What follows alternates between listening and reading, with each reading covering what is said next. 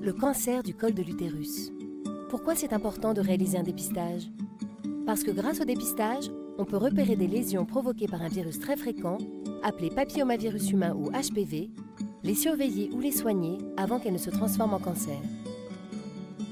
Et si jamais un cancer est découvert, il sera traité tôt avec des soins moins lourds.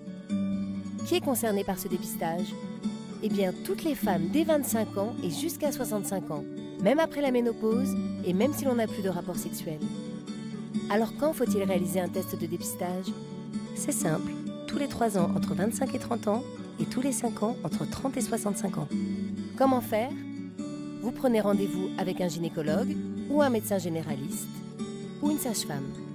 Vous pouvez aussi prendre rendez-vous dans un centre réalisant le test, un centre de santé, un centre mutualiste, un centre de planification et d'éducation familiale, un hôpital ou un laboratoire de biologie médicale. Et comment ça se passe?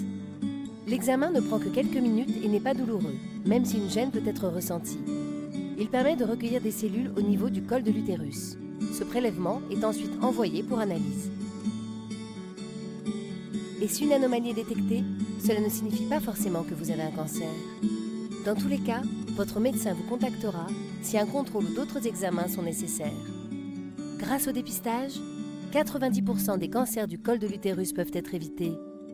Le dépistage du cancer du col de l'utérus, entre 25 et 65 ans, c'est important.